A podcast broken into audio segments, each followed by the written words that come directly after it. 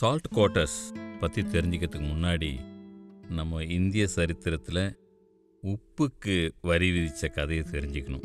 அது ரொம்ப முக்கியம். அதாவது 19ஆம் நூற்றாண்டில் பிரிட்டிஷார் ஒரு பெரிய வேலி ஒன்று அமைச்சாங்க. உப்பு வேலின்னு பேர். அது கிட்டத்தட்ட சிந்து நதியிலேருந்து இங்கே கன்னியாகுமரி வரைக்கும் இருந்த ஒரு பெரிய வேலி. அது முள்ளுகள் இரும்பு எல்லாம் போட்டு ஒரு 12 அடி அகலத்துக்கு 14 அடி உயரத்துக்கு கட்டின ஒரு வேலி. இப்படி ஒரு வேலி உலகத்திலே எங்கேயுமே போட்டிருக்க முடியாது இத்தனை மைல் நீளத்துக்கு. உப்பை யாரும் கடத்திட்டு போயிடக்கூடாது என்றது தான் அதனுடைய நோக்கம்.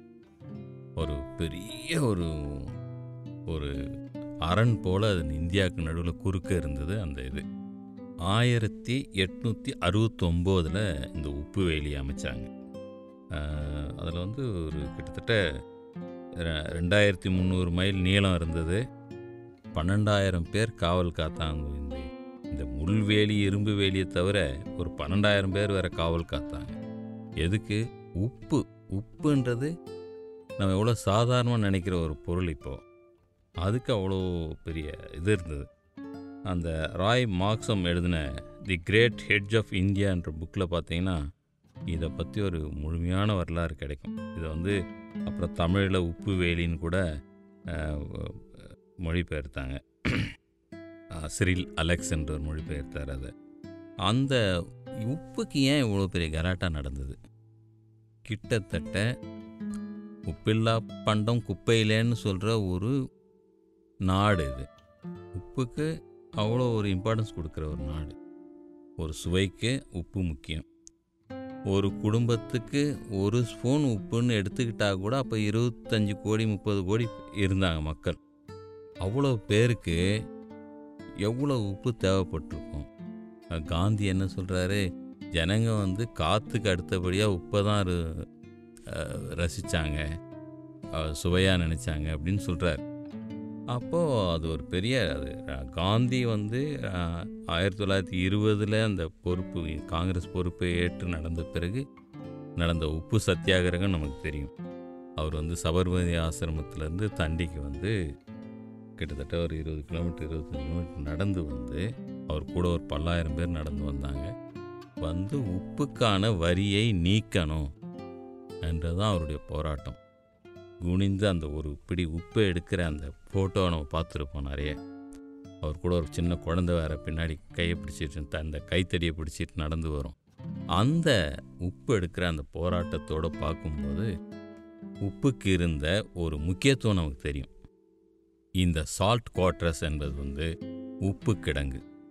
அப்போ இருந்த உப்பு கிடங்கு. இந்த பக்கம் நமக்கு தெரியும், ஏற்கனவே வால்டாக்ஸ் ரோடுன்ற அந்த வரி சுவர் இருந்துச்சு. அந்த பக்கம் பேஸ்டன் பீச், இது பக்கிங்காம் கனால் இருக்கும். அதுக்கு நடுவில் ரொம்ப சேஃப்டியான ஒரு இடத்துல இந்த கிடங்கை ஆரம்பித்தாங்க. இந்த கிடங்கு அவ்வளோ உப்புகளை கொண்டு நிரப்பி வச்சுருந்தாங்க. தமிழ்நாட்டில் இந்த மாதிரி ஒரு 20 இடத்துல உப்பு கிடங்கு இருந்ததாக சொல்லுவாங்க அந்த காலத்தில். உப்பை கொண்டு பதுக்கி வைக்கிறது தான் அரசாங்கமே. அதை பதுக்கி வச்சு ஏகப்பட்ட கெடுபிடிக்கு அப்புறம் தான் மக்கள் கைக்கு கிடைக்கும் உப்பு. அவ்வளோ வரி செலுத்தணும், அப்படி இருந்துச்சு. அந்த இடம்தான் இந்த சால்ட் கோட்டர்ஸ்னால் நமக்கு இப்போ அதனுடைய இம்பார்ட்டன்ஸ் தெரியும். அந்த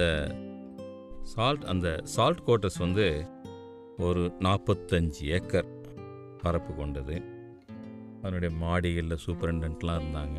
பயங்கர காவல் இருந்தது.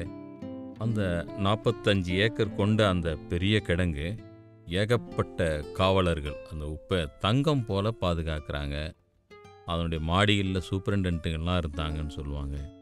அப்படி இருந்த இடம் அந்த சால்ட் கோட்டர்ஸ்.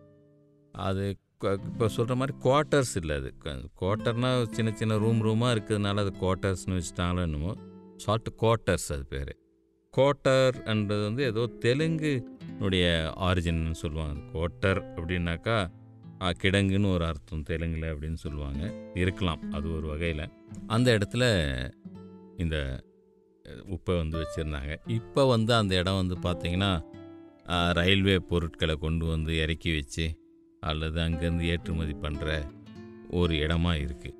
இதுதான் அந்த சால்ட் கோட்டர்ஸ்னுடைய சரித்திரம், ஒரு பெரிய இந்திய சரித்திரமே இந்த சால்ட் கோட்டர்ஸ்குள்ளே ஒளிஞ்சிருக்குது அப்படி தான் நான் பார்க்குறேன்.